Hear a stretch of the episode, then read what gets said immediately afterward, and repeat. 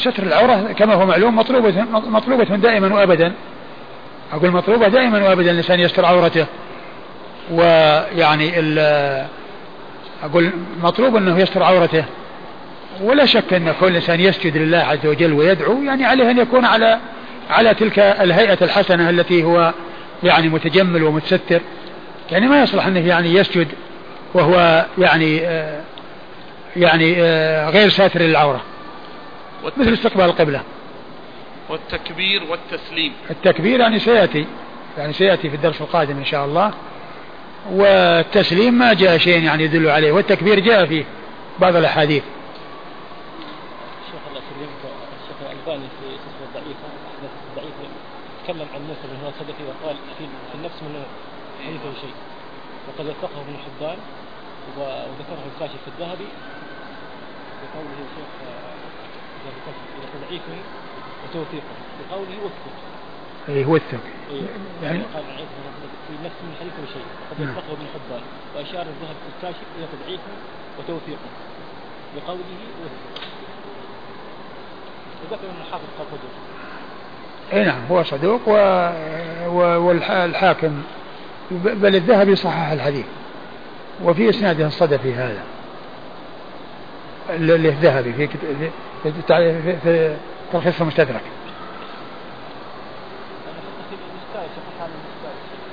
ها؟ بس أحال ولكن ما في شيء؟ أحال على المشكاة وليس في المشكاة شيء. مشكاة التحقيق الذي لم يخرج بعد. الشيخ يحيل إلى المشكاة. اي بس إنه هو كثيرا ما يحيل ويوجد الإحالة الجزء الأول الجزء الأول إيه؟ اشتغل فيه الشيخ. ويوجد فيه المطبوع هذا إيه؟ الإحالة موجودة كثيرة يعني ولكن يعني نادر أنه يجي شيء يعني يعني يحال إليه ولا يوجد. الكثير يوجد يوجد الكلام فيه باختصار. أنا رأيت خاصة في المجلد الأول اشتغل الشيخ فيه وتجد يعني كلام للشيخ إيه. فيه نفس الشيخ. إيه. أما الثاني والثالث لا تعليقات الظاهر أخذها زهير وضعها ما أظن. ما ما أظن هذا يكون عمل زهير وأن الشيخ يعني مثل الصح الصحيح لا هذه غير هذه. صحيح هذه صحيح. هذه هذه الشيخ الألباني يعني يكتب في الحاشية الله أعلم على الكتاب يعني شيء وزهير يأخذه. بالنسبة للتكبير في سجود التلاوة. نعم. أنا قلت إن شاء الله سنأتي إليه في الدرس القادم إن شاء الله. يعني في حديث في التكبير. يقول ما حكم سجدة التلاوة إذا سمع آية السجدة من الإذاعة أو المسجل؟ هل تجوز السجدة؟ ليس للإنسان يسجد لأن السامع تبعا للقارئ. السامع تبعا للقارئ. والقارئ إذا كان عند الإنسان وسجد يسجد معه. وأما لو كان ليس لم يكن عنده يعني بعيد يعني مثل الإذاعة وسجد لا يسجد معه. لأن الإنسان لا لا يكون الإمام يعني في منطقة والمأموم في منطقة. يقول وما حكم الإنصات لقراءة للقراءة من المذياع أو الشريط؟ هذا شيء طيب. الإنصات للقراءة هذا مطلوب. يعني, يعني هل هو واجب؟ يجب الإنصات؟ هو هو إذا كان القرآن يعني فتح القرآن عليه أن يستمع ولا يسكره. ما يجعل القرآن يعني يقرأ ويشتغل فيه بالكلام ويصير الحديث بل إما استماع وإما إغلاق. إما إغلاق القرآن وعدم حصول القراءة أو الاستماع لها. أما كونه يعني يفتح وبعدين يتحدث ويشتغل يعني هذا ما يليق. إيش إيش الحديث الذي فيه؟ في ثلاثة أحاديث. الأول عن ابن عباس أن النبي صلى الله عليه وسلم لم يسجد في شيء من المفصل منذ تحول إلى المدينة. إيه. يعني هذا هو هو لعله اللي جعل أبو داود يعني يأتي بكلمة المفصل. يأتي بكلمة المفصل م. في الأول من لم يرى السجود في المفصل. نعم. يعني من أجل هذا جاب الحديث هذا. وجاءت سورة النجم يعني تبعا لأنها من المفصل. نعم. أين. أقول هذا هو السبب الذي جعله يجعل المفصل؟ وبعد ذلك يأتي بشيء من فيما يتعلق بالنجم. نعم. نعم. على سبيل الخصوص. لأن الحديث الأول الحديث والثاني حديث إيش؟ الثاني والثالث حديث آه، زيد بن ثابت. أيوة. قرأت على صلى الله عليه وسلم النجم فلم يسجد فيها. يسجد فيها نعم. يعني الترجمة أنا قلت يعني إيش الذي جعله يقول مفصل مع أنه يعني ذكر النجم لأنه ذكر الحديث الأول يشمل المفصل كله. الحديث الأول من الحديث الثلاثة. يعني في نص على المفصل. فالحديث فترجمة الترجمة مطابقة لما جاء فيه. مطابقة لما جاء فيها من ذكر المفصل. ويكون الترجمة السابقة فيها يعني الأقرب مذكور التي هي سورة النجم. نعم.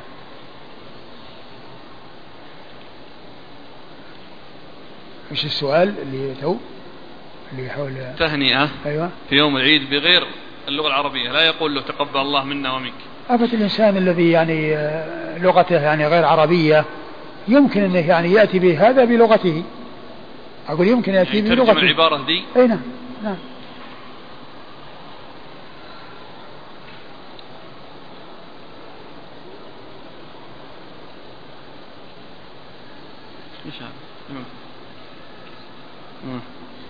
يقول ما رأيك يا شيخ في التعزية في المقبرة لأهل الميت؟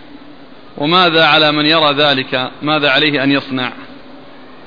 التعزية في المقبرة سائغة كونه يعني يلتقي بأصحاب من يلتقي به من من من أقارب الميت أو من غيرهم. يعني ممن يعزى. يعزيه في المقبرة ويعزيه في الشارع ويعزيه في المسجد ويعزيه في البيت ويعزيه في كل مكان. لأن التعزية ليس لها مكان معين. بل يعزي في المقبرة ويعزي في الشارع ويعزي في البيت ويعزي في المسجد. ويعزي في أي مكان يلقى فيه من يريد تعزيته يعزيه عند أول لقاء يتم بينهما. يقول الأخ حفظك الله ما نصيحتكم لنا في قراءة تفسير الظلال؟ تفسير الظلال للشيخ سيد قطب رحمه الله فيه خلط بين الغث والسمين. وهو هو من الكتاب في الحقيقة وليس من العلماء. والعلم لا يحصل من مثل هذا الكتاب. بل يمكن الإنسان يبتلى بشيء مما في الكتاب أو يحصل له يعني شيء من من مما فيه خطورة بسبب ما هو موجود في الكتاب من الأمور التي لا تليق ولا تنبغي. والإنسان لا يتسع عمره لأن يقرأ كل شيء. وهناك كتب سليمة وفائدتها كبيرة وهي كتب علمية وأصحابها من أهل العلم الذين يعول عليهم سواء في المتقدمين أو المتأخرين فكون الإنسان يقرأ في مثل تفسير ابن جرير وتفسير ابن كثير وتفسير الشيخ عبد الرحمن بن سعدي من المعاصرين. يجد فيها الخير الكثير ويجد كلام العلماء ويجد يعني نفس العلم والعلماء. لا سيما مثل تفسير آه، ابن سعدي رحمه الله. تفسير نفيس مع وجازته عبارته واضحة سلسة وفيه استنباطات دقيقة وهو كتاب يصلح للخواص وللعوام. لو قرئ على العوام في المساجد حصلوا منه الفوائد وعرفوا معاني القرآن. ولو قرئ على الخواص أو الخواص اطلعوا عليه وجدوا فيه العلم ودقة الاستنباط. الرجل أعطي فهم في كتاب الله عز وجل وأعطي ووفق للاعتناء به فمن يقرأ كتبه ويقرأ تفسيره يجد العلم الغزير ويجد كلام العالم ولغة العالم ولهجة العالم التي هي واضحة وجلية. وأما كتاب سيد قطب اللي هو التفسير يعني فيه ما فيه. فالإنسان يشتغل بما هو خير وبما هو مأمون الجانب وبما يعني يأمن عليه على نفسه العواقب منه يعني من الكتب النافعة. وأما مثل هذا الكتاب الذي فيه تخليط وفيه جموع فكري و و و و يعني إرخاء القلم بأن يكتب بأمور لا تنبغي ولا تصلح كالكلام في بعض الأنبياء بأن يقول عن موسى أنه عصبي ويقول عن عثمان رضي الله عنه يعني في بعض كتبه أن خلافته فجوة وهذا حط من شأن عثمان ويعني وبيان أن خلافته أنها أدركته الشيخوخة وأنها فجوة هذا كلام ساقط لا يصلح ولا يليق. بل أمير المؤمنين عثمان بن عفان رضي الله عنه حصل في زمنه الخير الكثير وحصلت الفتوحات وفي وكان إلى نهاية حياته في آه، في آه، في في عقله وفي آه، فهمه وفي علمه. ما حصل عنده شيء يعني يجعل مثل هذا الشخص يقول إنه ادركته الشيخوخة وأن خلافته إنها فجوة. هذا كلام ساقط هذا. هذا في خدمة لأعداء الإسلام والمسلمين. الذين يريدون أن يأخذوا من ممن ينتسب إلى السنة شيئا يستدلون به على ان على أن أهل السنة على أن أهل السنة مثلنا. وأننا كلامنا مثل كلام أهل السنة. هذا كلام لا يليق ولا ولا يصلح. والحاصل أن مثل هذا الكتاب لا ينبغي أن يشتغل فيه وإنما يشتغل بما هو مأمون الجانب وبما فيه, فيه السلامة وبما فيه العلم والإنسان الذي يخرج به بنتيجة وبسلامة. يخرج الإنسان منه بعلم وبسلامة. أما كتاب سيد القطب لا يحصل فيه علما وقد يخرج منه ببلاء. الأخ يود منكم أن تحيلوه على الكلام اللي نقلتموه اللي هو؟ في عمرو رضي الله عنه. في كتاب شخصيات كذا يعني ما تذكر اسمه. شخصيات من يعرف آه، اسم الكتاب؟ شخصيات إسلامية. شخصيات وإيش؟ شخصيات كتب وشخصيات نعم. كتب وشخصيات في هذا الكتاب. تكلم عن عن عمرو. عن عمرو ومعاوية وأنهم من المنافقين. أن الأخ يعني أتى بالعبارة يعني قال أنهم أصحاب غش ونفاق. نعم. يقول أحد الأخوة كان كتب عبارة. أزيد أزيد. أقول أسوأ إذا صاروا أصحاب أصحاب غش ونفاق صار في زودنا عن نفاق غش. كيف يعني كيف يكون أصحاب غش ونفاق؟ إذا معاوية بن سفيان كاتب الوحي. يعني عنده غش؟ يعني معناه يدخل في القرآن شيئا يعني ليس منه؟ وهو كاتب الوحي؟ والرسول ائتمنه على كتابة الوحي. نعوذ بالله من الخذلان. إيش العبارة؟ مكتوبة؟ قالها الله أحد الأخوان عسانا نلقاها. أنا من زمان سمعتها. يقول إن عمرا ومعاوية يقول إنهما يلجآن إلى الغش والنفاق. أيوة. بس هو بس كان يسأل يقول يعني هل في فرق بين ما ذكرتموه؟ قلت إنه يعني قوله أنه منافق وبين العبارة أنهما يلجأان إلى الغش والنفاق.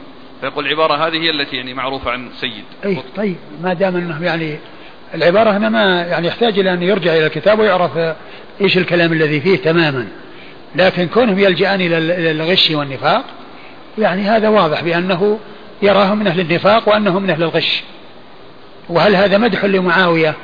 وعمرو العاص أو ذم لهما. هل أحد يقول هذا مدح لمعاوية وعمرو بن العاص أو أنه ذم؟ لا أحد يشك بأن هذا ذم لهما. وأبو زرعة الرازي يقول من ينتقص أحدا من أصحاب رسول الله صلى الله عليه وسلم فإنه زنديق.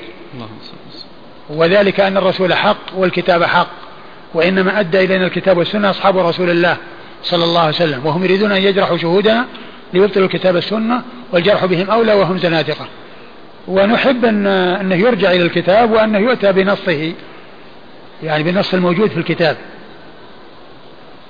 أقول نحب أن أن يحضر النص تماما. وهذا النص وحده كافي. لأن هذا ذم لهما وليس مدحا لهما. ما أحد يقول أن أن أن, أن سيد يمدحهما. بقولهما بقوله أنهما من أهل الغش والنفاق. والله تعالى أعلم وصلى الله وسلم وبارك على عبده ورسوله نبينا محمد. وعلى آله وأصحابه أجمعين.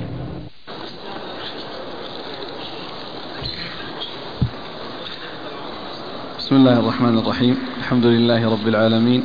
الصلاة والسلام على عبد الله ورسوله نبينا محمد وعلى آله وصحبه أجمعين. أما بعد قال الإمام أبو داود السجستاني رحمه الله تعالى باب السجود في صاد. قال حدثنا موسى بن إسماعيل قال حدثنا وهيب قال حدثنا أيوب عن عكرمة عن ابن عباس رضي الله عنهما أنه قال ليس في صا ليس ليس صاد من عزائم السجود وقد رأيت رسول الله صلى الله عليه وآله وسلم يسجد فيها. بسم الله الرحمن الرحيم. الحمد لله رب العالمين وصلى الله وسلم وبارك على عبده ورسوله نبينا محمد وعلى آله وأصحابه أجمعين. أما بعد يقول الإمام أبو داود السجستاني رحمه الله تعالى باب السجود في صاد.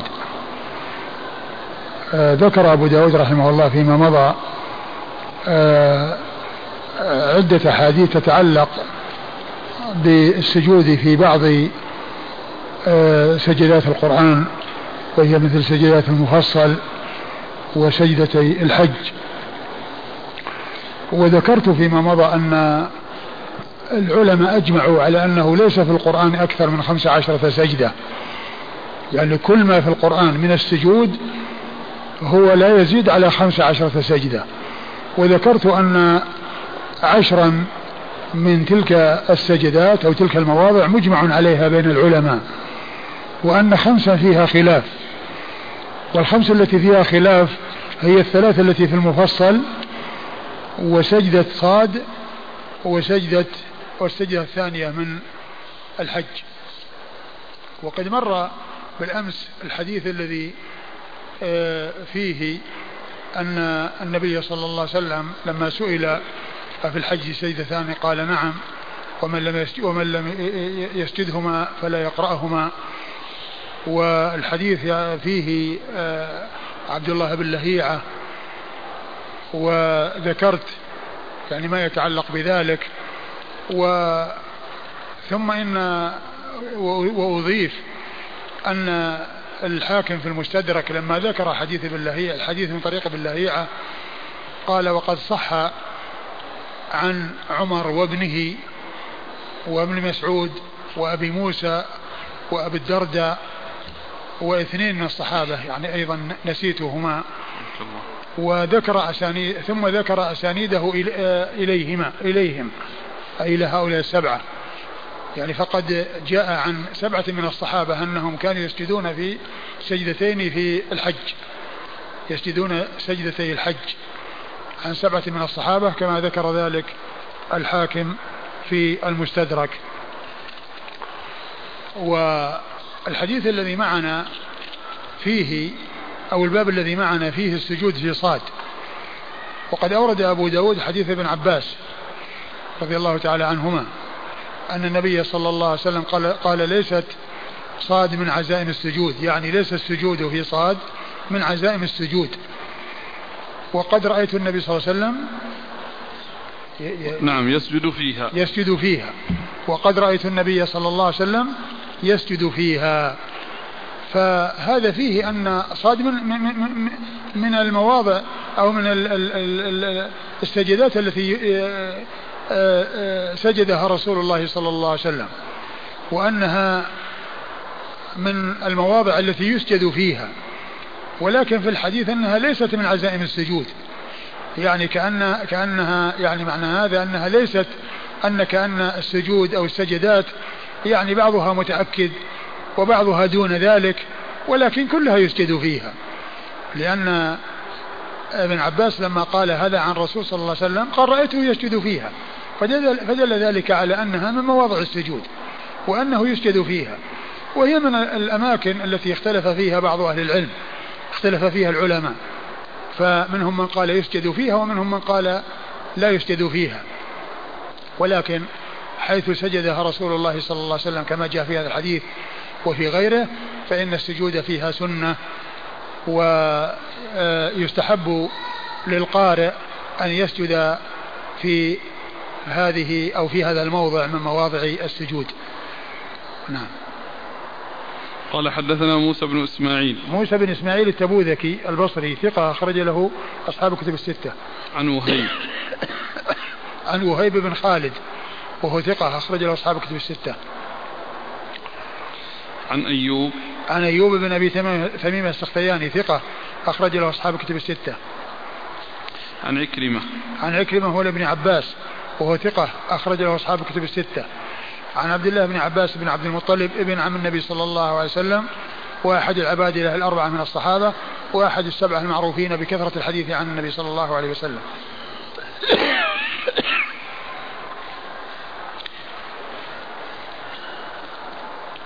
قال حدثنا أحمد بن صالح قال حدثنا ابن وهب قال أخبرني عمرو يعني بن الحارث عن ابن أبي هلال عن عياض بن عبد الله بن سعد بن أبي, بن أبي سرح عن أبي سعيد الخدري رضي الله عنه أنه قال قرأ رسول الله صلى الله عليه وآله وسلم وهو على المنبر صاد فلما بلغ السجدة نزل فسجد وسجد الناس معه. فلما كان يوم آخر قرأها فلما بلغ فلما بلغ السجدة تشزن الناس للسجود. فقال النبي صلى الله عليه وآله وسلم إنما هي توبة نبي ولكني رأيتكم تشزنتم للسجود فنزل فسجد وسجدوا.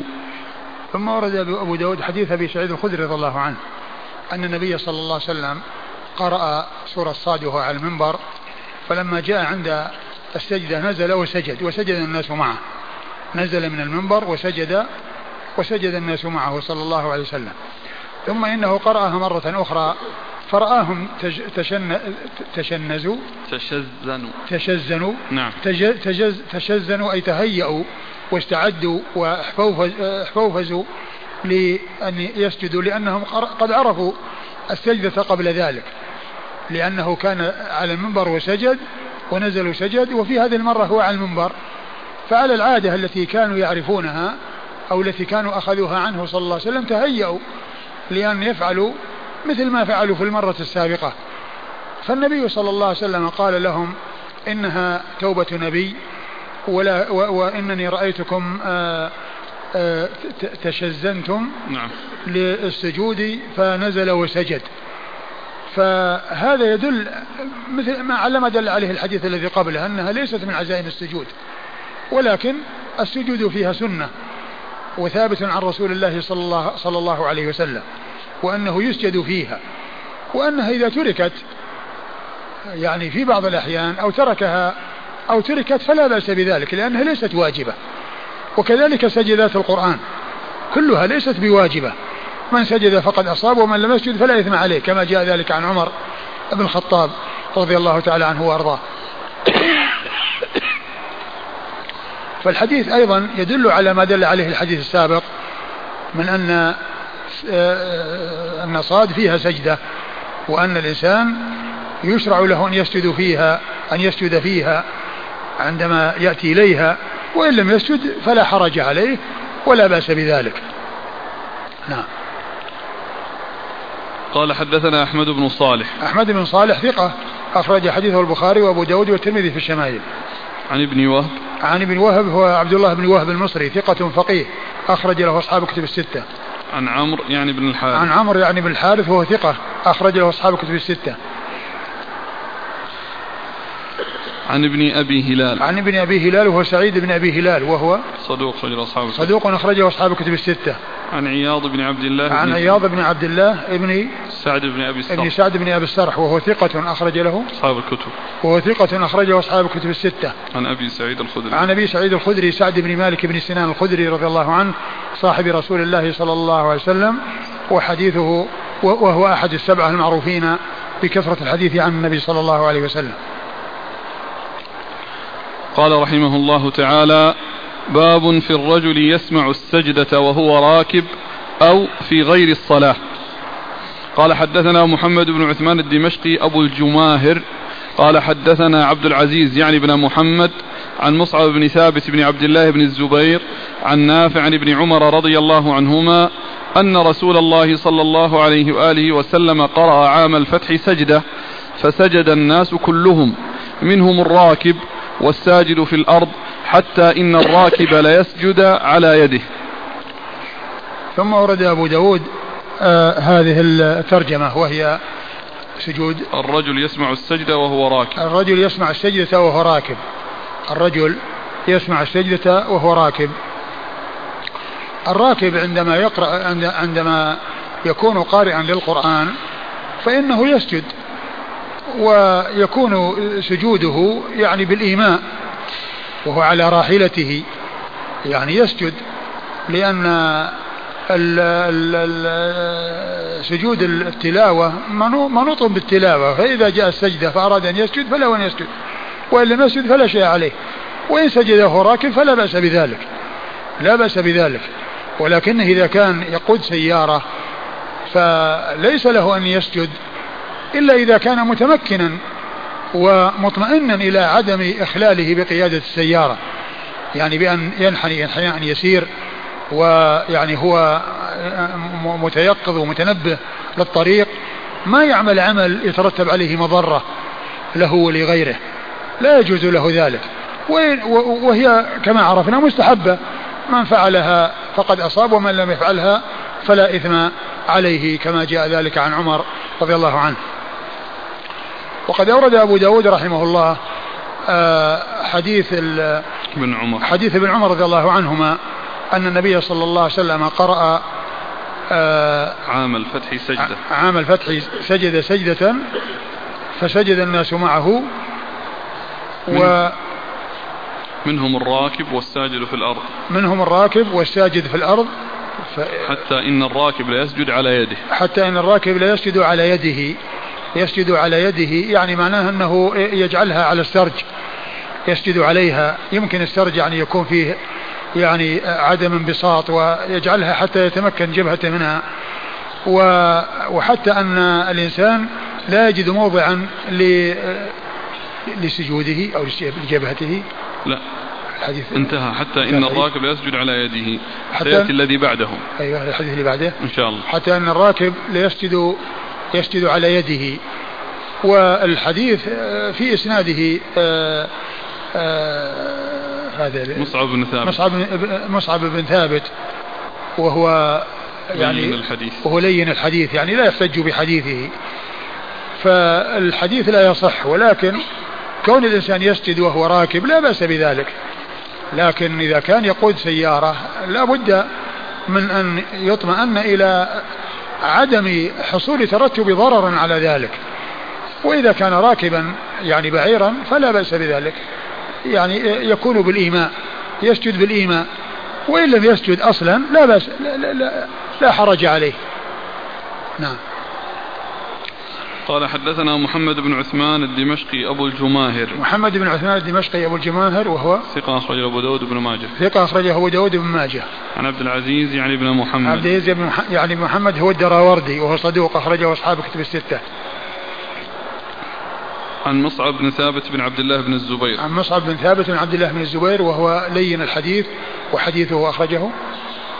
أبو داود والنسائي بن ماجه. أبو داود والنسائي بن ماجه. عن نافع عن نافع عن ابن عمر. نعم. عن نافع وهو ابن وهو مولى ابن عمر وهو ثقة.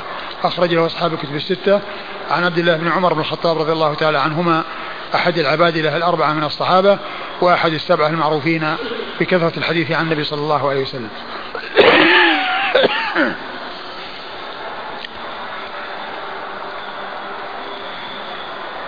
قال حدثنا أحمد بن حنبل قال حدثنا يحيى بن سعيد قال حاء. وحدثنا أحمد بن أبي شعيب الحراني قال حدثنا ابن نمير المعنى عن عبيد الله عن نافع عن ابن عمر رضي الله عنهما أنه قال كان رسول الله صلى الله عليه وعلى آله وسلم يقرأ علينا السورة. قال ابن نمير في غير الصلاة. ثم اتفقا فيسجد ونسجد معه حتى لا يجد أحد حتى لا يجد أحد حتى لا يجد أحدنا مكانا لموضع جبهته. ثم أورد أبو داود رحمه الله حديث ابن عمر. حديث ابن عمر رضي الله عنهما أن النبي صلى الله عليه وسلم كان يقرأ القرآن ويكون عنده أصحابه فيسجد ويسجدون معه. يعني آه يعني كانوا جالسين ومتحلقين حوله ثم عندما يسجد يسجدون فيكون المكان ضيق. فيكون يعني ضيق لا يستوعب السجود يعني كما ينبغي. فقال فنسجد فسجد فسجد معه حتى أن الواحد يعني لا يجد مكانا ليضع فيه جبهته لأنهم كانوا متقاربين. وعندما تحولوا إلى أن يكونوا ساجدين بدل أن يكونوا جالسين آه، ما يتسع المقام لهم كما كان يتسع لهم في حال الجلوس. وهذا يدل على أن آه، على سجود التلاوة وعلى أن المستمع يسجد كما يسجد التالي. ولكن يعني المستمع يسجد تبعا للقارئ. لا يسجد المستمع إلا إذا سجد القارئ لأنه هو إمامهم. فإذا سجد يسجدون معه وإن لم يسجد لا يسجدون وإن لم يسجد لا يسجدون. نعم. قال حدثنا أحمد بن حنبل. أحمد بن حنبل أحمد بن محمد بن حنبل الشيباني الإمام المشهور أحد أصحاب المذاهب الأربعة المشهورة من مذاهب أهل السنة وحديثه أخرجه أصحاب الكتب الستة. عن يحيى بن سعيد. عن يحيى بن سعيد القطان وهو ثقة أخرج له أصحاب الكتب الستة. قال حا وحدثنا أحمد بن أبي شعيب الحراني. ثم قال حا وحدثنا أحمد بن عبد الله وهو ابن عبد الله بن أبي شعيب الحراني. وهو ثقة أخرج له البخاري وأبو داود والترمذي والنسائي. البخاري وأبو داود والترمذي والنسائي. عن ابن نمير. عن ابن نمير وهو عبد الله بن نمير وهو ثقة أخرج له أصحاب الكتب الستة. عن عبيد الله. عن عبيد الله بن عبد الله عبيد الله هو ابن آه، عمر بن حفص بن عاصم بن عمر المصغر وهو ثقة أخرج له أصحاب الكتب الستة. عن نافع عن, عن نافع عن ابن عمر وقد مر ذكرهما.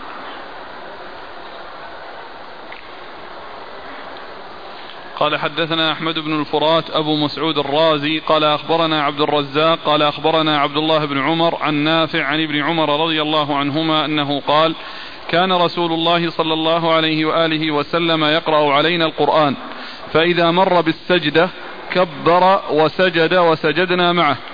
قال عبد الرزاق وكان الثوري يعجبه هذا الحديث. قال أبو داود يعجبه لأنه كبر. ثم ورد أبو داود حديث ابن عمر رضي الله تعالى عنهما وأن النبي صلى الله عليه وسلم كان آه، يقرأ القرآن فيسجد ويسجدون معه ويكبر عند أن يسجد ويسجدون معه. وهذا مثل الذي قبله إلا أن فيه زيادة التكبير. مثل الذي قبله في أنه كان يسجد وهم يسجدون معه وفيه زيادة التكبير. فما سوى التكبير هو موجود في الحديث الذي قبله والتكبير هو الجديد.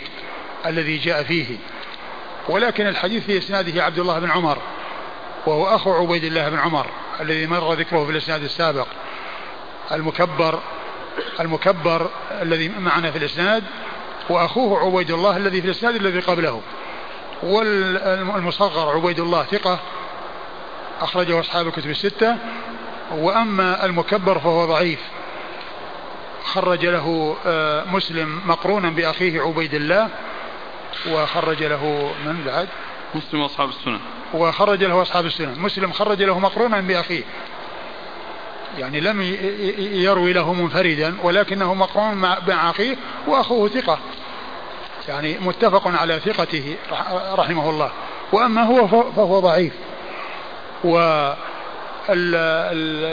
والحديث يعني بهذا الإسناد لا يصح. لكن ذكر أن الحاكم أخرجه ومن طريق عبيد الله و و وأن فيه ذكر التكبير وذكر هذا الحافظ بن حجر في التلخيص وتبعه بعض أهل العلم ولكن ذكر الشيخ الألباني رحمه الله أن أن المستدرك ليس فيه ذكر التكبير وإنما فيه ذكر السجود وأنهم سجدوا معه. وأن آه، الصنعاني والشوكاني وغيرهم من العلماء تابعوا الحافظ على ذكر الركوع على ذكر التكبير. وعلى هذا إذا لم يكن يعني إلا هذا الحديث الذي هو آه الذي هو آه، حديث ابن عمر الذي فيه عبد الله بن عمر المكبر فالتكبير لا يكون ثابتا. لكن كلام الحافظ بن حجر الذي ذكره في التلخيص والذي تبعه عليه جماعة من أهل العلم إن كان يعني صحيحا وأن يكون ابن حجر يعني آه يعني آه يعني طلع على نسخة يعني فيها فيها ذكر التكبير والطبعة الموجودة في من من من المستدرك في أخطاء فيه معلوم أن فيه أخطاء كثيرة فينبغي أن يرجع إلى مخطوطات المستدرك ليتحقق من وجود ذكر التكبير أو عدم وجوده.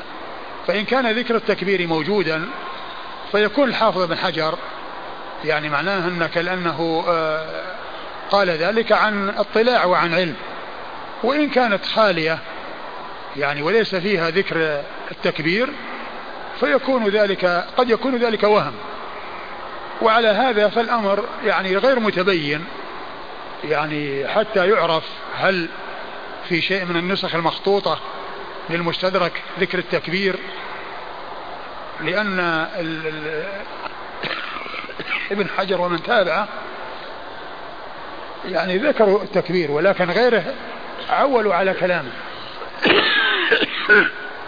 فهذا يحتاج إلى أن ينظر وإذا لم يكن ثابتا يعني ولم يثبت ذلك في المستدرك ولا في غيره فإنه الأصل هو عدم التكبير حتى يأتي ما يدل عليه. وجمهور العلماء على القول بالتكبير. جمهور أهل العلم على القول بالتكبير وأنه يكبر عند الركوع عند عند السجود. يكبر عند السجود. ومن أهل العلم من قال إن آه، أن سجود التلاوة أنه صلاة. وقد جاء عن النبي صلى الله عليه وسلم أنه قال تحريمها التكبير وتحليلها التسليم. وعلى هذا يعني فبعض أهل العلم يستدل بهذا الحديث. لكن كون سجود التلاوة صلاة هذا ليس محل اتفاق فيه خلاف. لأن من أهل العلم من قال يصح أن يسجد على على غير طهارة. لأن النبي صلى الله عليه وسلم كان يقرأ القرآن على أحواله وكان الصحابة يكونون مجتمعين ويكونون كثيرين معه ويسجدون ويسجدون معه ولا يلزم أن يكونوا كلهم متطهرين. لا يلزم أن يكون كلهم متطهرين فقد يكون بعضهم غير متطهر لا سيما المجامع التي تجمع الناس ويحضرون يعني تلك المجامع ثم يسجدون. لا سيما ذلك المكان الذي سجدوا حتى لا يجد أحد مكان يضع جبهته فيه لكثرتهم. قالوا فهذا يعني يفيد بأن اشتراط الطهارة لسجود التلاوة ليس بلازم. ومثل ذلك سجود الشكر لأن سجود الشكر هو عند المفاجأة وقد يكون الإنسان غير متطهر فيسجد لله شكرا. وأما مساله مسألة التكبير فكما قلت لكم بعض العلم استدل بتحريم والتكبير تحريم التسليم يعني على على ذلك. وجعله أيضا يسلم منها. لكن كثير من العلماء ما ذكروا التسليم وإنما ذكروا التكبير في الأول. أما إذا كان الإنسان في الصلاة فالأمر في ذلك واضح. يكبر عند السجود ويكبر عند القيام. لعموم قوله صلى الله عليه وسلم لعموم ما جاء عنه صلى الله عليه وسلم أنه كان يكبر في كل خفض ورفع. فإذا كان في الصلاة فالأمر في ذلك واضح. يكبر عند الركوع عند السجود وعند القيام من السجود. لأن النبي صلى الله عليه وسلم كان يخف يكبر عند كل خفض ورفع في الصلاة. وهذا من الخفض والرفع في الصلاة. ولكن الشأن في خارج الصلاة. هذا هو الذي يحتاج إلى أن يتحقق من نسخ المستدرك. نعم.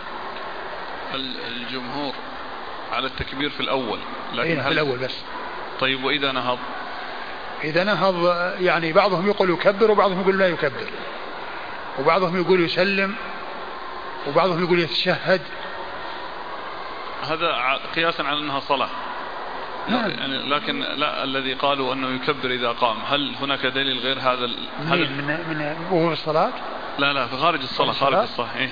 والله ما يعني هذا الحديث الآن يدل على أنه كبر إذا أراد يسجد. لكن إذا قام من السجود. بس الحديث هذا الآن غير ثابت. يعني على إيه؟ فرضية أنه إيه؟ موجود في الحاكم. على أنه إذا ثبت فيؤخذ به لثبوته.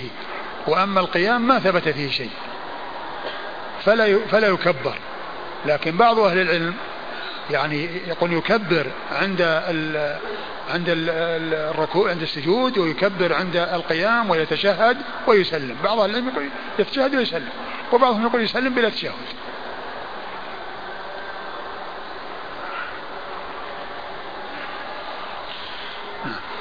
قال حدثنا أحمد بن الفرات أبو مسعود الرازي. أحمد بن الفرات أبو مسعود الرازي هو ثقة أخرج له أبو داود. ثقة أخرج له أبو داود. عن عبد الرزاق. عن عبد الرزاق بن همام الصنعاني اليماني ثقة أخرج له أصحاب الكتب الستة. عن عبد الله بن عمر. عبد الله بن عمر بن حفص بن عاصم بن عمر المكبر وهو ضعيف. أخرج له مسلم مقرونا بأخيه عبد عبيد الله وأصحاب السنن. عن نافع عن ابن عمر. عن نافع عن ابن عمر وقد مر ذكرهما. قال عبد الرزاق وكان الثوري يعجبه هذا الحديث. قال عبد الرزاق وكان الثوري يعجبه هذا الحديث. يعني من أجل أن فيه ذكر التكبير. قال لأن فيه ذكر التكبير. أسأل الله كلام الشيخ الألباني. فين الألباني ذكر في رواء الغليل.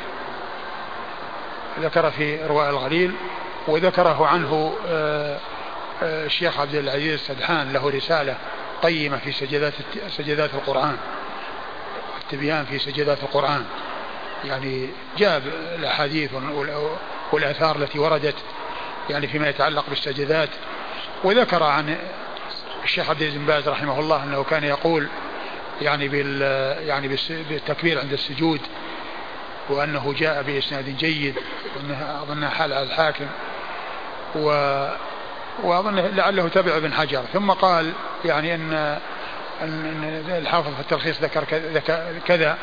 وذكر الشيخ الألباني في رواء الغليل أن أن ال ال فلان وفلان تابعوا ابن حجر الشوكاني والصنعاني تابعوا ابن حجر والحديث ليس فيه ذكر التكبير عند عند المستدرك. ليس فيه ذكر التكبير.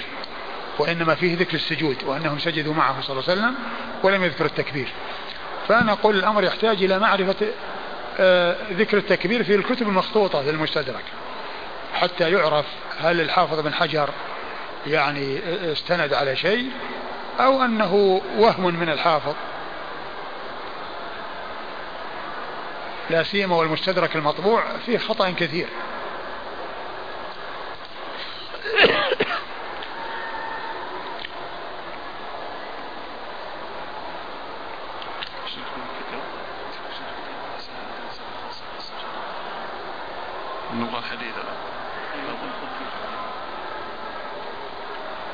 قال رحمه الله تعالى باب ما يقول إذا سجد. قال حدثنا مسدد قال حدثنا إسماعيل قال حدثنا خالد الحذاء عن رجل عن أبي العالية عن عائشة رضي الله عنها أنها قالت كان رسول الله صلى الله عليه وآله وسلم يقول في سجود القرآن بالليل يقول في السجدة مرارا سجد وجهي للذي خلقه وشق سمعه وبصره بحوله وقوته. ثم أورد أبو داود باب ما يقول إذا سجد يعني في التلاوة. وأورد حديث عائشة. حديث عائشة رضي الله عنها أن النبي صلى الله عليه وسلم كان يقول في سجود في يقول في سجود, سجود القرآن بالليل. سجود القرآن بالليل يعني إذا سجد وهو يعني يتلو القرآن في صلاة الليل كان يقول سجد وجهي لله الذي خلقه وشق سمعه وبصره بحوله, وقوته, بحوله وقوته. الذي آه، سجد وجهي لله الذي خلقه وشق سمعه وبصره بحوله وقوته. ويقول ذلك قد يقول ذلك مرارا؟ نعم. يقول ذلك مرارا. فهذا الحديث يدل على أنه يؤتى بهذا الذكر في سجود التلاوة. ويؤتى كذلك أيضا بسجود بدعاء السجود الذي هو ذكر السجود سبحان ربي الأعلى. سبحان ربي الأعلى يأتي به. ولكن يأتي يأتي مع هذا يعني بهذا الدعاء أو بهذا الذكر الذي جاء عن رسول الله صلى الله عليه وسلم. وقوله وشق سمعه وبصره يعني أضاف ذلك إلى الوجه. أضاف ذلك إلى الوجه لأنه متصل به. وإلا فإن الأذنان من الرأس كما جاء ذلك في الحديث وذلك باعتبار المسح. الأذنان من الرأس يعني باعتبار المسح هما ممسوحان لا مغسولان. هما من الرأس يعني فهما ممسوحان. وليس من الوجه فهما مغسولان. فحكمهم المسح وليس الغسل. فقوله هنا يعني شق سمعه وبصره يعني ذكر السمع مضافا إلى الوجه وعلى ذلك الاتصال به وقربه منه. ثم أيضا الرأس يطلق إطلاقات يطلق على يعني ما فوق العنق كله قال رأس ويطلق على يعني يعني على غير الوجه الذي يمسح عليه يمسح على رأسه وحلق رأسه يعني يحلق شعر رأسه.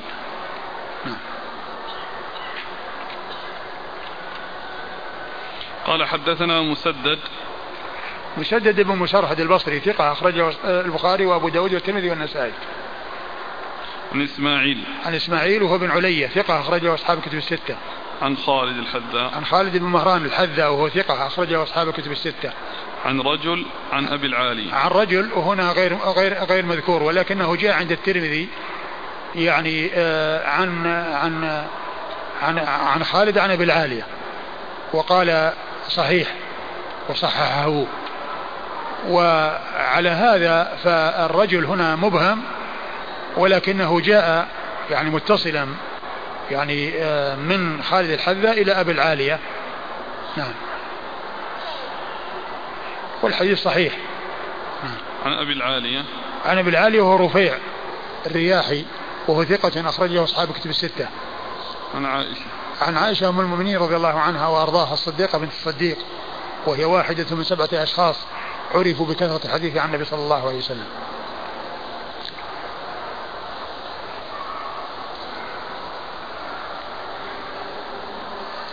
قال رحمه الله باب في من يقرأ السجدة بعد الصبح.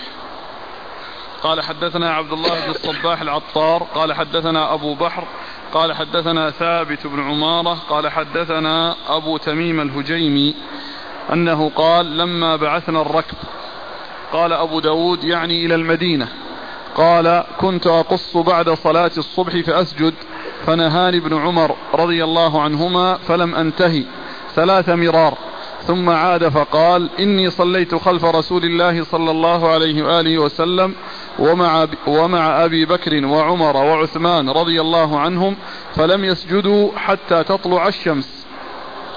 ثم أورد أبو داود باب السجود. في من يقرأ السجدة بعد الصبح. في من يقرأ السجدة بعد الصبح يعني بعد صلاة الصبح وقبل طلوع الشمس هل يسجد أو لا يسجد؟ أورد فيه حديث ابن عمر رضي الله عنهما أنه نهى أبو تميمة الذي الذي كان يقص يعني بعد صلاة الصبح يعني يعظ الناس ويأتي بشيء من القرآن وإذا جاء عند سجدة سجد وإذا جاء عند سجدة سجد فنهاه عبد الله بن عمر. ثم أخبره بأن أنه قال صليت قال قال صليت؟ يقول ابن عمر. كنت أي نعم ابن عمر نعم. صليت خلف الرسول صلى الله عليه وسلم وأبي بكر وعمر وعثمان رضي الله عنهم فلم يسجدوا حتى تطلع الشمس. صليت خلف أبي بكر خلف رسول الله صلى الله عليه وسلم وأبي بكر وعمر وعثمان فلم يسجدوا حتى تطلع الشمس. يعني معناه أنهم ما كانوا يصلون وما كانوا يسجدون إلا بعد طلوع الشمس. يعني معناه أن أن على هذا يعني يكون آه، السجود يعني صلاة وأنه لا يصلى بعد يعني آه، بعد الفجر حتى تطلع الشمس. ومن يقول أن هذا من ذوات الأسباب أن هذا من ذوات الأسباب يسجد. ومن يقول أنها ليست بصلاة وإنما هي سجدة يأتي بها الإنسان وهو على غير طهارة فلا تكون لها أحكام الصلاة يقول بالسجود يعني في تلك الحال. والحديث ضعيف لم يثبت عن رسول الله صلى الله عليه وسلم لأن فيه أبو بحر وهو ضعيف. والإسناد. قال حدثنا عبد الله بن الصباح العطار. عبد الله بن الصباح العطار هو ثقة نعم. أخرج له. أصحاب الكتب إلا ابن ماجه. أخرجه أصحاب الكتب الستة إلا ابن ماجه. عن أبي بحر. عن أبي بحر وهو عبد الرحمن. بن عثمان. عبد الرحمن بن عثمان وهو ضعيف. أخرج له أبو داود بن ماجه. أخرج له أبو داود بن ماجه. عن ثابت بن عمارة. عن ثابت بن عمارة وهو صدوق فيه لين. صدوق فيه لين أخرج حديثه. أبو داود والنسائي بن ماجه. أبو داود والنسائي بن ماجه. لا أبو داود النسائي أبو داود والترمذي والنسائي. أبو داود والترمذي والنسائي. عن أبي تميم الهجيمي. عن أبي تميم الهجيمي. نعم. الهجيمي وهو طريف بن مجالد. طريف طريف بن مجالد. ثقة أخرجه البخاري وأصحاب السنن. ثقة أخرجه البخاري وأصحاب السنن. عن عبد الله بن عمر رضي الله تعالى عنهما وقد مر ذكره. هكذا قال لما بعثنا الركب. لما بعثنا الركب. لما بعثنا الركب. قال أبو داود يعني إلى المدينة. أي لما بعثنا الركب إلى المدينة. ما أدري يعني إيش المقصود به بالضبط لكنه يعني يعني آه، إذا كان معهم وأنه مشى معهم وصار يقص ما أدري يعني معناه بالضبط. وإلى آه، هنا يعني يعني ننتهي ونتوقف عن التدريس إلى ما بعد رمضان إن شاء الله. ونسأل الله عز وجل أن يوفقنا جميعا لما يرضيه وأن يبلغنا شهر رمضان وأن يوفقنا لصيامه وقيامه على الوجه الذي يرضيه وأن يتقبل منا جميعا صالح الأعمال. إنه سبحانه وتعالى جواد كريم. وصلى الله وسلم وبارك على عبده ورسوله نبينا محمد وعلى آله وأصحابه أجمعين. جزاكم الله خيرا. وبارك الله فيكم ونفعنا الله بما قلتم.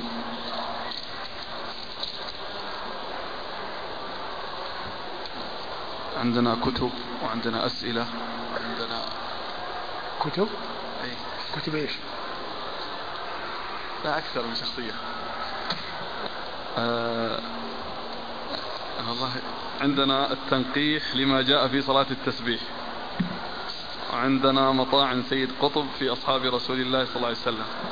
وعندنا بلوغ المرام. وعندنا بلوغ المرام؟ كتب إيه. وش عندنا كتب شخصيات لا لبلوغ المرام. إيه؟ بلوغ المرام لابن حجر اي نعم. آه ذكر الحافظ رحمه الله الحديث اللي مر معنا في سجدتي آه، سورة سورة الحج أيوة. فمن لم يسجدهما فلا يقرأهما أيوة. قال الحافظ رحمه الله وسنده وسنده ضعيف أيوة. الأخ أتى بالكتاب لمسألة أن الشيخ الألباني ضعفه في ضعيف سنة أبي داود وأحال على المشكاة وصحح في المشكاة أي. هذا الكتاب معنى تحقيق سمير أمين الزهيري كيف؟ يعني هذا من تحقيقاته بقرأ عليك من تعليق من تعليقه أيوة تحقق الكتاب بلوغ المرام. أيوة. فنقل عن الشيخ. أي طيب. يقول ان إن الحديث ضعيف وحاول شعيب الأرناؤوط تقوية الحديث. ثم قال ومثله أيضا فعل شيخنا في المشكاة. لكنه عاد فضعفه في ضعيف السنن. ومن يدري لعل شعيبا ضل على تقليده للشيخ في رأيه الأول. إذ ضعيف السنن طبع بعد المراسيل بسنوات. بعد المراسيل؟ إيه لأن كلام شعيب في المراسيل لأبي داود اللي طيب. فالأخ يعني يقول لو تعرض هذا الكلام على الشيخ بحيث أنه الضعيف هو الذي بعد المشكاة. فلعل كلام ما ذكره في الضعيف ناسخ لما ذكره في المشكاة. لكن أتانا الأخ آخر بتعليق. قال الشيخ الألباني في طبعة جديدة أيوة. سنن أبي داود أيوة. قال عنه حسن ولا يوجد في هذه الطبعة الجديدة ضعيف صفحة 388 وش الطبعة الجديدة إيش؟ لأي شيء؟ من صحيح سنن أبي داود وضعيف سنن أبي داود طبع أيوة. طبعة جديدة أه. فيقول في الطبعة الجديدة حسن جعل في الصحيحة هكذا كتب الأخ أه. قال ولا يوجد في ضعيف أبي داود في الطبعة الجديدة على كل أنا قلت لكم يعني أن الحاكم وأنا ما اطلعت على كلام ال هذا ال آه، اللي هو عبد العزيز السدحان فيما يتعلق بحديث سيدتي سيدتي الحج. ما أدري إيش عنده فيه. لكن ال ال الحاكم لما ذكر الحديث هذا الذي فيه عبد الله بن لهيعة الذي فيه السجدتين في الحج قال وقد صح عن عمر وابنه وكذا وكذا وذكر سبعة من الصحابة ثم ذكر أسانيده إليهم. يعني معناه أن هذا يعني تأييد لما جاء لمعنى الحديث و وأن سجدتي يعني آه، الحج أنه يسجد فيهما. وأنا كما قلت لكم الذي أعرف أن أن أن, أن السجدة الأولى في الحج هي من العشر التي هي محل إجماع بين أهل العلم وإنما الخلاف في الثانية فقط وإنما الخلاف في السجدة الثانية. طيب. هو الأخ يعني هذا يضعفه بسبب ابن لهيعة. يقول ولا يكفي أن أحد العبادلة روى عنه لأنه تفرد برفعه ابن لهيعة والإرسال وأن الصحيح فيه الإرسال أو الوقف. والشيء الثاني أنه في مشرح بن هاعان. أي نعم فيه فيه ضعف. وهو يخطئ ويخالف. قال ابن حبان في المجروحين يروي عن عقبة بن عامر أحاديث مناكير. لا يتابع عليها. والصواب في أمره ترك من فرد من الروايات والاعتبار بما وافق الثقات. على كل السجدة الأولى ما نعلم فيها خلاف وهي من الثنتين اللي جاءت في حديث ابن لهيعة. والسجدة الثانية هي التي فيها الخلاف ويعني فعل سبعة من الصحابة كما ذكر ذلك عنهم آه، آه، آه، في المستدرك. وقال إنه صح عنهم وذكر أسانيده إليهم يعني يدل على يعني على أنه يسجد في هاتين السجدتين. واحدة محل إجماع أنا ما اعلم فيها خلاف التي هي الأولى. طيب نقرأ من هذه المصورات. أيوه. في كتب شخصيات في صفحة 242 في السطر الرابع. أيوة. يقول إن معاوية وزميله عمرا لم يغلبا عليا رضي الله عنهم أجمعين لأنهما أعرف هو قال رضي الله عنه لا هذه من عنده آه. طيب آه. طيب رضي, الله عنهم أجمعين وعن الصحابة أجمعين. آه. إن معاوية وزميله عمرا لم يغلبا عليا لأنهما أعرف منه بدخائل النفوس أعرفوا لأنهما أعرف منه بدخائل النفوس وأخبروا منه بالتصرف النافع في الظرف المناسب ولكن لأنهما طليقان في استخدام كل سلاح أيوة. وهو مقيد بأخلاقه في اختيار وسائل الصراع وحين يركن معاوية وزميله إلى الكذب والغش والخديعة والنفاق والرشوة وشراء الذمم لا يملك علي أن يتدلى إلى هذا الدرك الأسفل. فلا عجب ينجحان ويفشل وإنه لفشل, لفشل أشرف من كل نجاح. على كل يعني عقيدة أهل السنة والجماعة في الصحابة معروفة. يعني العقائد المختصرة الصغيرة تشتمل ومن أصول أهل السنة الكف عما شجر بين الصحابة. الكف عما شجر بين الصحابة حتى العقائد المختصرة. يعني مثل ال ال مثل يعني مقدمة ابن أبي زيد وغيرها من الرسائل المختصرة جدا التي من أخطر المختصرات. فيها هذه العبارة. الطحاوية لما يعني تكلم في هذا الموضوع قال والفتن التي كانت في أيامه يعني أمير المؤمنين علي رضي الله عنه قد صان الله منها أيدينا فنسأله أن يصون عنها ألسنتنا. قد صان الله منها أيدينا لأن ما كنا في زمانهم حتى يحصل منا شيء في اليد. بقي عندنا الألسنة نسأل الله أن يصونها. ويقول شيخ الإسلام ابن تيمية ومن أصول أهل السنة والجماعة سلامة قلوبهم وأفئدتهم لأصحاب رسول الله صلى الله عليه وسلم. ويقول ال ال ال أبو, أبو المظفر السمعاني كما نقله عن الحافظ بن حجر في فتح الباري إن القدح في أحد من الصحابة علامة على خذلان فاعله. إن القدح في أحد من الصحابة علامة على خذلان فاعله وهو بدعة وضلالة. ويقول أبو المظفر ويقول أبو زرعة الرازي كما ذكره الخطيب البغدادي في الكفاية إذا رأيتم أحدا ينتقص أحد من أصحاب رسول الله صلى الله عليه وسلم فاعلموا أنه زنديق. وذلك أن الكتاب حق والرسول حق وإنما أدى إلينا الكتاب والسنة أصحاب رسول الله صلى الله عليه وسلم وهؤلاء يريدون أن يجرحوا شهودنا ليبطلوا الكتاب والسنة والجرح بهم أولى وهم زنادقة. هذا هو كلام السلف وهذه عقيدة السلف. أما مثل هذا الكلام فهذا كلام من قاله قد آذى نفسه وجلب الضرر على نفسه وتكلم بكلمات قد قالت له كما قال كما كما كما يقول أهل اللغة كم من كم من كلمة قالت لصاحبها دعني كم من كلمة قالت لصاحبها دعني ولكنها انفلتت منه ولم يعني يسلم منها بل يتحمل مغبتها. وقد قال عليه الصلاة والسلام وهل يكب الناس في النار على وجوههم أو على مناخرهم إلا حصائد ألسنتهم؟ وقال عليه الصلاة والسلام من يظن لي ما بين رجليه وما بين لحييه أضمن له الجنة. فأصحاب رسول الله صلى الله عليه وسلم يجب أن يذكروا بالجميل اللائق بهم وأن يترضى عليهم وأن يستغفر لهم وأن يبحث عن عن عن المخارج الحسنة فيما جرى بينهم. وأن الإنسان يتمسك بعقيدة السنة والجماعة في أصحاب رسول الله وهي الكف عما شجر بينهم.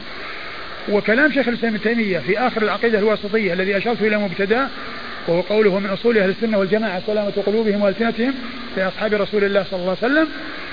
ويعني وأن ما نقل عنهم من أخبار يعني فيها الصحيح وفيها الكذب وفيها كذا والصحيح منهم في هم فيه معذورون إما مجتهدون مصيبون وإما مجتهدون مخطئون والمجتهد المصيب له أجران والمجتهد المخطئ له أجر واحد. هذا الكلام النظيف هذا الكلام النزيه هذا الكلام الجميل. أما مثل هذا الكلام والعياذ بالله هذا كلام تقشعر منه النفوس وتشمئز منه النفوس. كلاما والعياذ بالله آه، لا يليق ولا ينبغي. ولو صدر من غير أهل السنة ومن المبتعدين ممن هو بعيد عن السنة من الرافضة والرافضة لا لكان هذا يقال هذا كلامه. لكن كيف يقال هذا كلام من ينتمي إلى السنة؟ ومن ومن هو من من, من أهل السنة وليس من الشيعة وليس من الرافضة. أيوة. أي نعم. شوف إيش قال أيضا يعني أعد الكلام هذا الذي يقول. أي نعم. إن معاوية وزميله عمرا لم يغلبا عليا لأنهما أعرف منه بدخائل النفوس وأخبر منه بالتصرف النافع في الظرف المناسب ولكن لأنهما طليقان في استخدام كل سلاح وهو مقيد بأخلاقه في اختيار وسائل الصراع. وحين يركن معاوية وزميله إلى الكذب والغش والخديعة والنفاق والرشوة وشراء الذمم لا يملك علي أن يتدلى إلى هذا الدرك الأسفل فلا عجب ينجحان ويفشل وإنه لفشل أشرف من كل نجاح. أيوة. في كتاب العدالة الاجتماعية في الإسلام.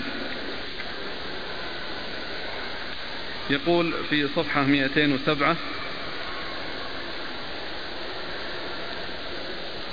السطر السابع من أسفل. فلما جاء الأمويون وصارت الخلافة الإسلامية ملكا عضوضا في بني أمية لم يكن ذلك من وحي الإسلام. أيوة. إنما كان من وحي الجاهلية الذي أطفأ, أطفأ إشراقه الروح الإسلامي. أعوذ بالله. ويقول في صفحة معاوية بن سفيان قال شارح الطحاوية وأول ملوك المسلمين معاوية وهو خير ملوك المسلمين. وأول ملوك المسلمين معاوية وهو خير ملوك المسلمين لأنه صحابي. والصحابة أفضل من غيرهم. خير الناس قرني ثم الذين يلونهم ثم الذين يلونهم. فهو أول ملوك المسلمين وخير ملوك المسلمين. ثم النبي صلى الله عليه وسلم قال لا يزال أمر الناس ماضيا ما وليهم اثنا عشر خليفة. وقد كان أمر الناس ماضيا في زمن معاوية و, و وزمن الخلفاء من بعده في بني أمية. وصلت الفتوحات الإسلامية إلى المحيط الأطلسي. عقبة بن نافع يأتي يصل إلى المحيط الأطلسي مرسل يعني من بني أمية. والرسول قال لا يزال أمر الناس ماضيا أو لا يزال الإسلام عزيزا ما ولي الناس 12 خليفة وفيهم معاوية رضي الله عنه. الرسول قال هذا الكلام. ووصل عقبة بن نافع إلى المحيط الأطلسي. ووصل هذا الثقفي إلى السند إيش؟ من هو؟ محمد بن مسلم. محمد محمد بن مسلم أو مسلمة محمد بن مسلم الثقفي. محمد بن مسلم الثقفي. وصل إلى السند. وإلى إلى أماكن بعيدة من الشرق. هذا كله في عهد بني أمية. اتسعت رقعة الإسلام وامتدت إلى الشرق والغرب. وقد قال عليه وقد قال شارح الطحاوية أول ملوك المسلمين معاوية وهو خير ملوك المسلمين. نعم وهو خير ملوك المسلمين. لأنه صحابي والملوك الآخرون هم ليسوا من الصحابة. أيوه. وقال في صفحة 214 هذا التصور لحقيقة الحكم قد تغير شيئا ما شيئا ما دون شك على عهد عثمان. أيوة. قد قد تغير شيئا ما دون شك. أيوة. على عهد عثمان وإن بقي في سياج الإسلام. لقد أدركت الخلافة عثمان وهو شيخ كبير. ومن ورائه مروان بن الحكم يصرف الأمر بكثير من الانحراف عن الإسلام. كما أن طبيعة عثمان الرخية وحدبه الشديد على أهله قد ساهم كلاهما في صدور تصرفات أنكرها الكثيرون من الصحابة من حوله. وكانت لها معقبات معقبات كثيرة أو معقبات كثيرة. وآثار في الفتنة التي عانى الإسلام منها كثيرا. منح عثمان من بيت المال زوج ابنته الحارث بن الحكم يوم عرسه مئتي ألف درهم فلما أصبح الصباح جاءه زيد بن أرقم خازن مال المسلمين. وقد بدا في وجهه الحزن وترقرقت في عينه الدموع. فسأله أن, يعفي أن يعفيه من عمله ولما علم منه السبب وعرف أنه عطيته لصهره من مال المسلمين قال مستغربا أتبكي يا ابن أرقم أن وصلت رحمي؟ فرد الرجل الذي يستشعر روح الإسلام المرهف لا يا أمير المؤمنين ولكن أبكي لأني أظنك أخذت هذا المال عوضا عما كنت أنفقته في سبيل الله في حياة رسول الله. والله لو أعطيته مئة درهم لكان كثيرا. فغضب عثمان على الرجل الذي لا يطيق ضميره هذه التوسعة من مال المسلمين على أقارب خليفة المسلمين وقال له ألق بالمفاتيح يا ابن أرقم فإنا سنجد غيرك. عثمان بن عفان رضي الله عنه هو ثالث الخلفاء الراشدين الهادين المهديين وفضائله جمة ومناقبه كثيرة. وليس كل ما ينسب إليه يصح. وما صح هو فيه معذور. وما صح هو فيه معذور. و وهو من الذين أمرنا باتباع سنتهم حيث قال عليه الصلاة والسلام فعليكم بسنتي وسنة الخلفاء الراشدين المهديين من بعدي تمسكوا بها وعضوا عليها بالنواجذ وإياكم محدثات الأمور. فعثمان يعني كون يقول أدركته الخلافة وهو شيخ كبير يعني معناه أنه يعني ما عنده قوة يعني على القيام بأعباء الملك وأن حصل منه تصرفات يعني آه، يعني آه، ما هي طيبة. هذا كلام لا يصلح ولا يليق أن يتكلم بهذا يعني إنسان ناصح لنفسه وحريص على سلامتها. في شيء آخر غير هذا يعني بال فيما يتعلق خلافته وأن نعم فجوة نعم. يقول ونحن في صفحة 234 من نفس الكتاب العدالة الاجتماعية في الإسلام يقول ونحن نميل إلى اعتبار خلافة علي رضي الله عنه امتدادا هنا ترضى على علي هو أيوة. نفس نعم. نعم. لا حول ولا قوة بالله. ونحن نميل إلى اعتبار خلافة علي رضي الله عنه امتدادا طبيعيا لخلافة الشيخين قبله وأن عهد عثمان الذي تحكم فيه مروان كان فجوة بينهما. لذلك نتابع الحديث عن عهد علي ثم نعود للحديث عن الحالة في أيام عثمان. يقول بعض أهل العلم من قدم عليا على عثمان فقد أزرى بالمهاجرين والأنصار.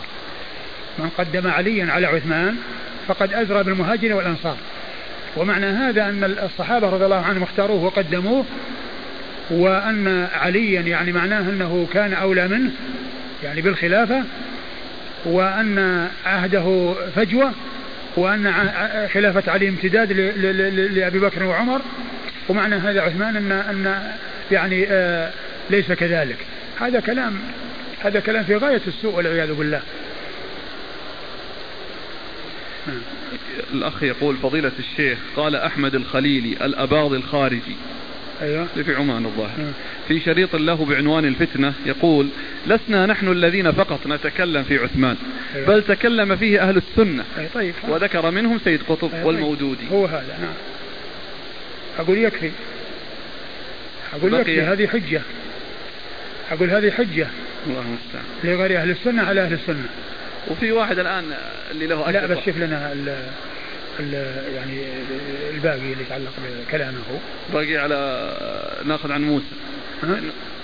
كلامه في موسى؟ لا يعني كلام عثمان انتهى؟ لا في كلامه يعني على كل على كل يعني أنا أقول الذي يسمع مثل هذا الكلام ويقرأ مثل هذا الكلام. يعني إيش إيش الفرق بين مثل هذا الكلام وقراءة مثل هذا الكلام؟ وقراءة مثل كلام شيخ الإسلام ابن تيمية في اخر العقيدة الواسطية وكلام العلماء النزيه النظيف في أصحاب رسول الله صلى الله عليه وسلم. لا شك أن من يقرأ لأولئك يعني يكون على الجادة وتمتلئ قلبه من محبه الصحابة وأن الإنسان الذي يغتر بمثل سيد قطب إذا رأى مثل هذا الكلام يمكن أنه يغتر بمثل هذا الكلام يمكن أنه ياثر فيه وأن يحصل له الانحراف مثل ما حصل لسيد قطب. في هذا في أصحاب رسول الله صلى الله عليه وسلم. ولهذا العاقل الناصح لنفسه لا يقرأ لمثل هذا. وإنما يقرأ للعلماء الذين يعني هم على الجادة وكلامهم مستقيم وكلامهم نظيف وكلامهم نزيه في الصحابة رضي الله عنهم وأرضاهم. عثمان بن عفان رضي الله عنه يتكلم فيه معاوية رضي الله عنه وأرضاه يتكلم فيه ويقال مثل هذا الكلام في هذين الصحابيين عثمان بن عفان ومعاوية بن أبي سفيان وكذلك أيضا ما قاله في عمرو بن العاص رضي الله تعالى عن الجميع إن الإنسان الناصح لنفسه لا يغتر بمثل هذا الكلام ولا ينبغي أن يقرأ لمثل هذا الكاتب لأنه يتأذى ويتضرر ولكنه إذا قرأ لمثل كلام شيخ الإسلام ابن تيمية في منهاج السنة وغيره وقرأ لابن القيم وغيرهم من أهل السنة الذين يكتبون يعني بأقلام يعني سليمة وبألسنة نظيفة لا تجد فيها إلا المدح والثناء على أصحاب رسول الله صلى الله عليه وسلم تطبيقا لما جاء عنه صلى الله عليه وسلم. الرسول قال لا تسبوا أصحابي لا تسبوا أصحابي. هو الذي نفسي بيده لو أنفق أحدكم مثل أحد ذهبا ما بلغ مد أحد ولا نصيبا.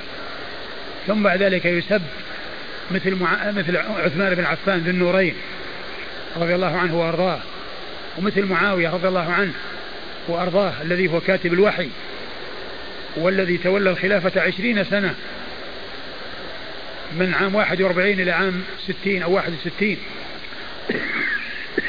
وحصل الخير الكثير والفتوحات في خلافة رضي الله عنه وأرضاه. نسأل الله السلامة والعافية.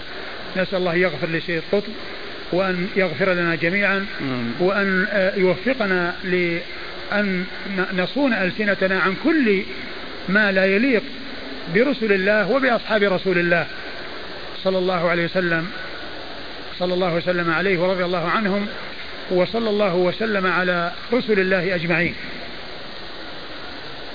نقرأ كلام عن موسى نعم. في التصوير الفني في القرآن.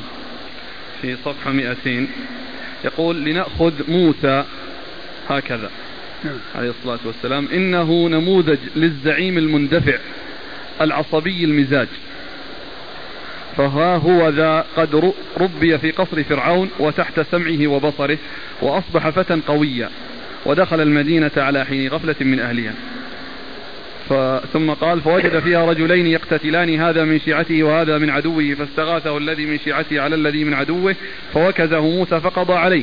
وهنا يبدو التعصب القومي أيوة. كما يبدو الانفعال العصبي وسرعان ما تذهب هذه الدفعة العصبية فيتوب إلى نفسه شأن العصبيين. قال هذا كلام يقال. أقول هذه هذه أنا أقول يعني آه، سيد قطب هو كاتب من الكتاب ليس عالم من العلماء. وهذا كلام الكتاب مو كلام العلماء. والكاتب يعني يندفع قلمه ويتحرك بأشياء ينفلت فيها. وكم من كلمة قالت لصاحبها دعني. على كل يكفي. أقول يكفي أنا أقول مثل هذه هذه النماذج وهذا مثل هذا الكلام. هذا يغتر به من يغتر.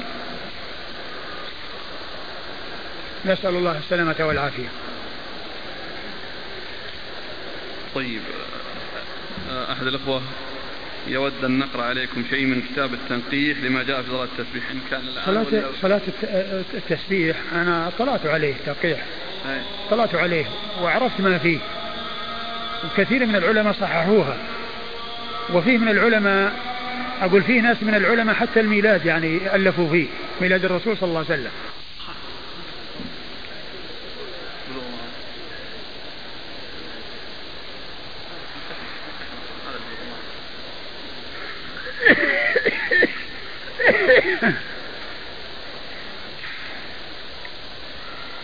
نعود إلى الكتاب ولا نبدأ في الأسئلة إيش رأيك؟ عندك أسئلة؟ إيه عندنا أشياء كثير هات الأسئلة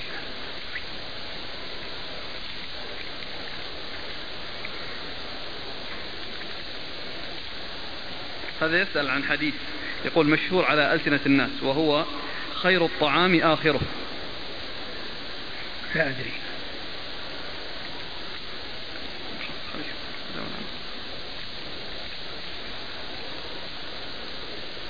بالنسبة لا زال الأخ عنده إشكال في قضية التهنئة. يقول بعض النصارى يستعملون بطاقة التهنئة في أعيادهم. فهل نحن إذا استخدمنا هذه البطاقة في العيد يعتبر يعتبر من التشبه؟ لا أبدا. يعني كل إنسان يكتب رسالة أو يعني يعمل بطاقة ويرسلها في رسالة يعني يهني لا بأس بذلك.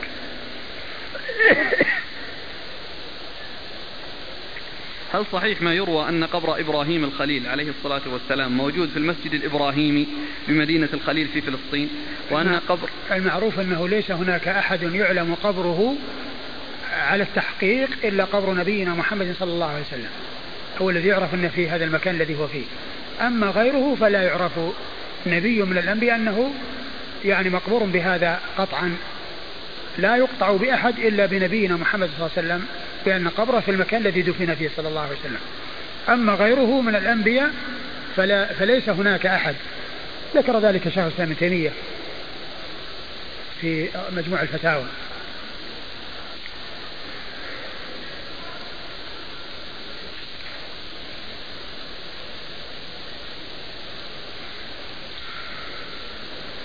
يقول من عادة أهل الشرك عندنا أنهم يغسلون أسلحتهم كالسيف مثلا في يوم معين وبماء كالسيف.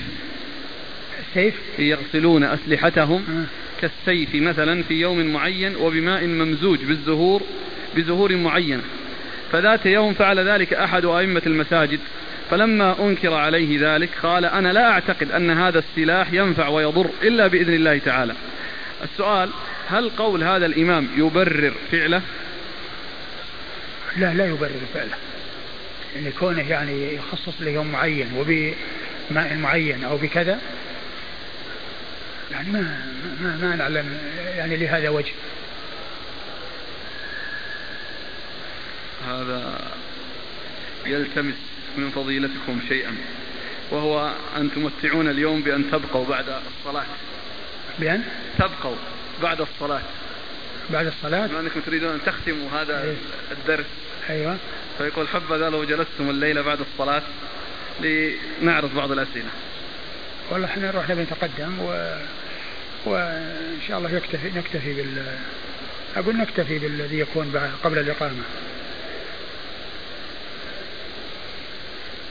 يقول الأخ بعض الناس يقولون إن منهج الشيخ ربيع المدخلي حفظه الله في الرد على سيد قطب باطل لأنه لم يذكر حسناته. فقط ذكر المطاعن فيه. آه، قضية القائلين بأنه لا بد من ذكر الحسنات مع ذكر السيئات. آه، من يريد أن يحذر من شيء هل يبحث عن حسنات ذلك الذي يحذر منه؟ الرسول صلى الله عليه وسلم لما جاءته المرأة التي تستشيره في معاوية وفي أبي الجهم ماذا قال لها رسول الله صلى الله عليه وسلم؟ هل قال لها معاوية كاتب الوحي؟ وهو كذا وهو كذا وهو كذا وهو صعلوك لا مال له؟ أو قال أما معاوية فصعلوك لا مال له؟ لأن هذا يتعلق بالزواج. وأما أبو الجهم فلا يضع العصا عن عاتقه. ومن المعلوم أن القضية هي قضية تحذير. والتحذير يتطلب يعني بيان الأشياء التي يكون الناس على علم بها حتى يحذروا مثل هذا الكاتب. حتى ولو كان عنده حسنات ومع وعنده هذه السيئات هل يصلح أن إنسان يقرأ كتابا فيه هذا الخلط وفيه هذا المزج وفيه الغث والسمين؟ آه، التنفير من مثل هذه الكتابات ومثل ومن هذه المؤلفات التي يخرج الإنسان منها بمضرة ولا يخرج منها بفائدة محققة. هذا هو الذي ينبغي. ومعلوم أن آه، آه، كثير من العلماء المتقدمين والمتأخرين عندما يردون على على شخص يذكرون السيء الأمور التي يجب أن تحذر. وأما ما عنده من من من من, من, الصفات الطيبة والصفات الحسنة فهذه له. ولكن الناس يحذرون من الضرر. يحذرون من الضرر ومن الخطر الذي يكون في الكتب هذا الأخ يقول نرجو من فضيلتكم الدعاء لإخواننا في الشيشان ولا يخفى عليكم ما يمرون به من كرب وهم وفقر وحصار وقلة ذات اليد لا شك نسأل الله عز وجل أن أن يعينهم على عدوهم آمين. وأن يكبت عدوهم. وأن يقويهم وأن ينصرهم على عدوهم وأن يخذل أعداءهم الذين ظلموهم وآذوهم. نسأل الله عز وجل أن يعجل الفرج لهم وأن ينزل ينزل العقوبة بأعدائهم. فإن الله عز وجل على كل شيء قدير. ونسأل الله عز وجل آه لجميع المسلمين في كل مكان أن يهديهم سواء السبيل وأن آه يرفع عنهم ظلم الظالمين وأن آه يخلصهم من كل بلاء يحل بهم وأن يوفقهم لأن آه، يسيروا على هدي رسول الله صلى الله عليه وسلم وعلى كتاب الله عز وجل وسنة نبيه عليه الصلاة والسلام. نسأل الله أن يحقق المسلمين كل خير. إنه سبحانه وتعالى جواد كريم. اللهم يقول ما هو دعاء سجود الشكر؟ والله ما أعلم له دعاء خاص. ما أعلم له دعاء خاص. ولكن الإنسان يشكر الله عز وجل على على ما حصل من النعمة لكن دعاء خاص ولفظا خاص ما أعلم. هل يجوز شراء الأفلام التي تسمى أفلام إسلامية؟ آه كلمة أفلام إسلامية إيش المقصود بها؟ إيش المقصود بالأفلام الإسلامية؟ الحكم على الشيء فرع عن تصوره لأن الحين كل شيء ينسب للإسلام. كل شيء ينسب للإسلام. والإسلام يعني كثيرا مما أشياء كثيرة تنسب إليه وهو براء منها. ما أدري إيش المقصود بالأفلام هذه.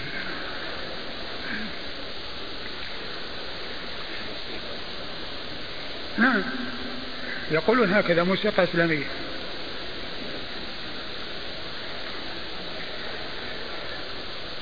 يقول إذا قرأت آية السجدة ولم أتمكن من السجود وذلك لعذر فهل أقضيها بعد ذلك؟ لا ما تقضى. هي عند عند عند السجود هي عند الحالة الطارئة. هذا سؤال يخص الطلاب. يقول في بعض الطلاب يهملون مادة علم النفس أصول الدعوة ويقولون أن الصحابة كانوا لا يتعلمون تلك المادتين. الصحابة رضي الله عنهم وأرضاهم عندهم طب النفوس وطب القلوب رضي الله عنهم وأرضاهم. وهم أعلم الناس يعني بال يعني يعني بمداخل النفوس وبما يعني وكيف يربى وكيف وكيف يربون وقد رباهم رسول الله صلى الله عليه وسلم. فكل خير فيما جاء عن الله وعن رسوله صلى الله عليه وسلم. يعني الصحابة ما تعلم ما تعلموا أو هذه الأشياء يعني يعني الأشياء الجديدة اللي جاءت بعدهم يعني هم يعني تعلموا الأشياء اللي التي جاءت بعدهم. يعني هم سبقوا إلى كل خير وسلموا من كل شر. فالخير الذي عند الناس هو موجود عندهم والشر الذي عند الناس هم سليموا منه. فما كان هناك من خير فهم إليه أسبق وما كان هناك من شر فهو فهم منه أسلم وقد حل بغيرهم ووقع بغير حصل لغيرهم. مثل العقائد المنحرفة اللي جاءت فيما بعد هم سلموا منها والله تعالى ابتلى بها أناس جاءوا بعدهم. عقائد ما كان يعرفها أصحاب رسول الله صلى الله عليه وسلم. فكذلك مثل هذه الأشياء التي يعني آه، تتعلق بعلم النفس وليس لها أساس من الكتاب والسنة يعني هم أسلم الناس من ذلك وهم آه، قائمون ومتمكنون مما جاء في كتاب الله عز وجل وسنة رسوله صلى الله عليه وسلم سواء في تهذيب النفوس وفي علاج علاج النفوس وفي ما يصلح القلوب وفيما يعني يعرف به ال ال ال ال ال آه، الحق من الباطل هم أسبق الناس إلى ذلك وهم أعرف الناس بذلك. يعني والصحابه إذا إذا إذا اذا ما كان عندهم يعني هذه الأشياء الجديدة التي آه، هم سلموا منها وفيها يعني حق وفيها باطل. ما كان من حق فهم إليه أسبق وما كان من باطل فهم منه أسلم. هذا يقول إذا وجدت في الفصل أستاذا حالق اللحية أو مسبل الثوب تذهب الرغبة في الاستفادة منه. فهل هذا الموقف صحيح؟ الإنسان ينصح. من يكون مرتكبا لمعصية ولو كان أستاذا ولو كان أستاذا لأن من يعني من الخير للأساتذة أن يستفيدوا من التلاميذ. كما أن التلاميذ قد يتضررون بالأساتذة. فإذا حصل النفع من الأصغر للأكبر لا شك أن هذا يعني شيء عظيم.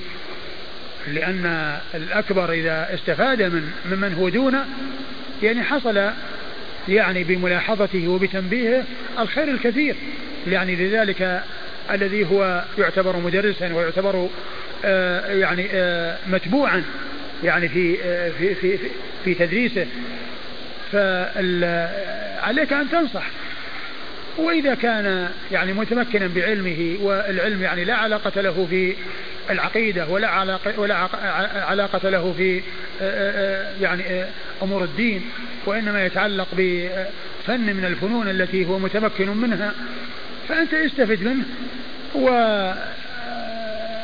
استفد منه ما عنده من الخير واترك أو أبغض الشيء الذي عنده مما هو معصية ومخالفة لسنة رسول الله صلى الله عليه وسلم.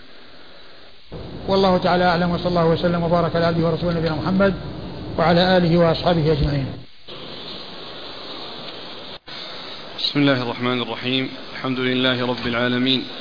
الصلاة والسلام على عبد الله ورسوله نبينا محمد وعلى آله وصحبه أجمعين. أما بعد قال الإمام أبو داود السجستاني رحمه الله تعالى باب تفريع أبواب الوتر. قال باب استحباب الوتر.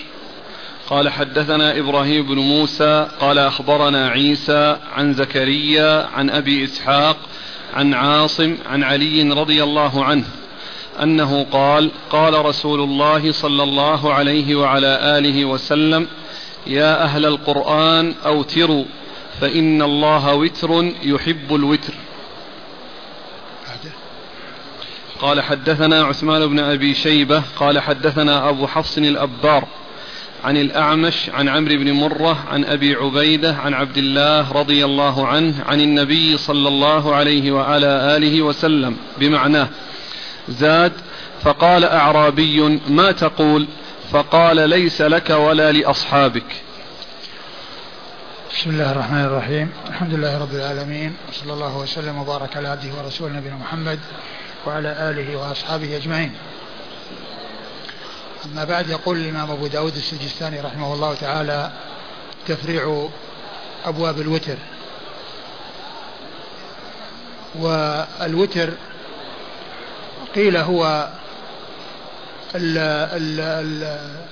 الركعة التي تختم بها صلاة الليل أو الركعات التي هي وتر آه، تختم بها صلاة الليل. وقيل إن إن المقصود بذلك صلاة الليل وما آه، وما يختم به من من ركعة أو أكثر فإن ذلك كله يقال له وتر. والوتر هو ضد الشفع. يعني هو الفرد.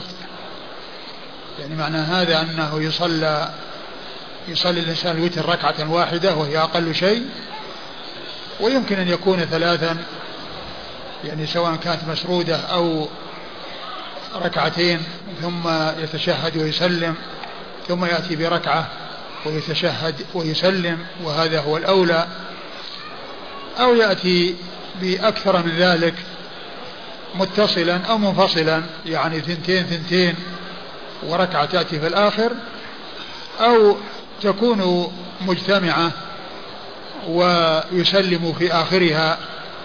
كل هذا يقال له وتر. وقد أورد أبو داود رحمه الله حديث أمير المؤمنين علي بن أبي طالب رضي الله تعالى عنه وأرضاه أن النبي عليه الصلاة والسلام قال يا أهل القرآن أوتروا فإن الله وتر يحب الوتر. يا أهل القرآن أوتروا فإن الله وتر يحب الوتر.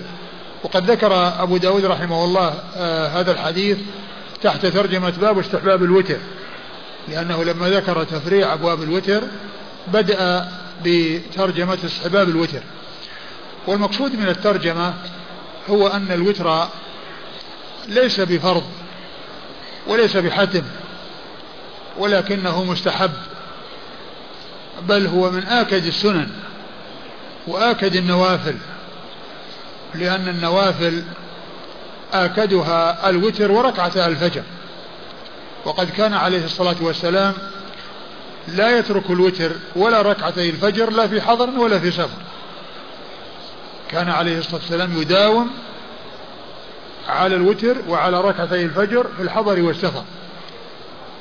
هكذا كان عليه الصلاة والسلام يفعل وثبت عنه صلى الله عليه وسلم أنه ما كان يحافظ شيء على شيء من النوافل في الحضر والسفر إلا على ركعتي الفجر وعلى الوتر فهو من آكد النوافل وأهمها ويحرص عليه ولكنه ليس بفرض وهو مستحب ولهذا الترجمة قال باب استحباب الوتر.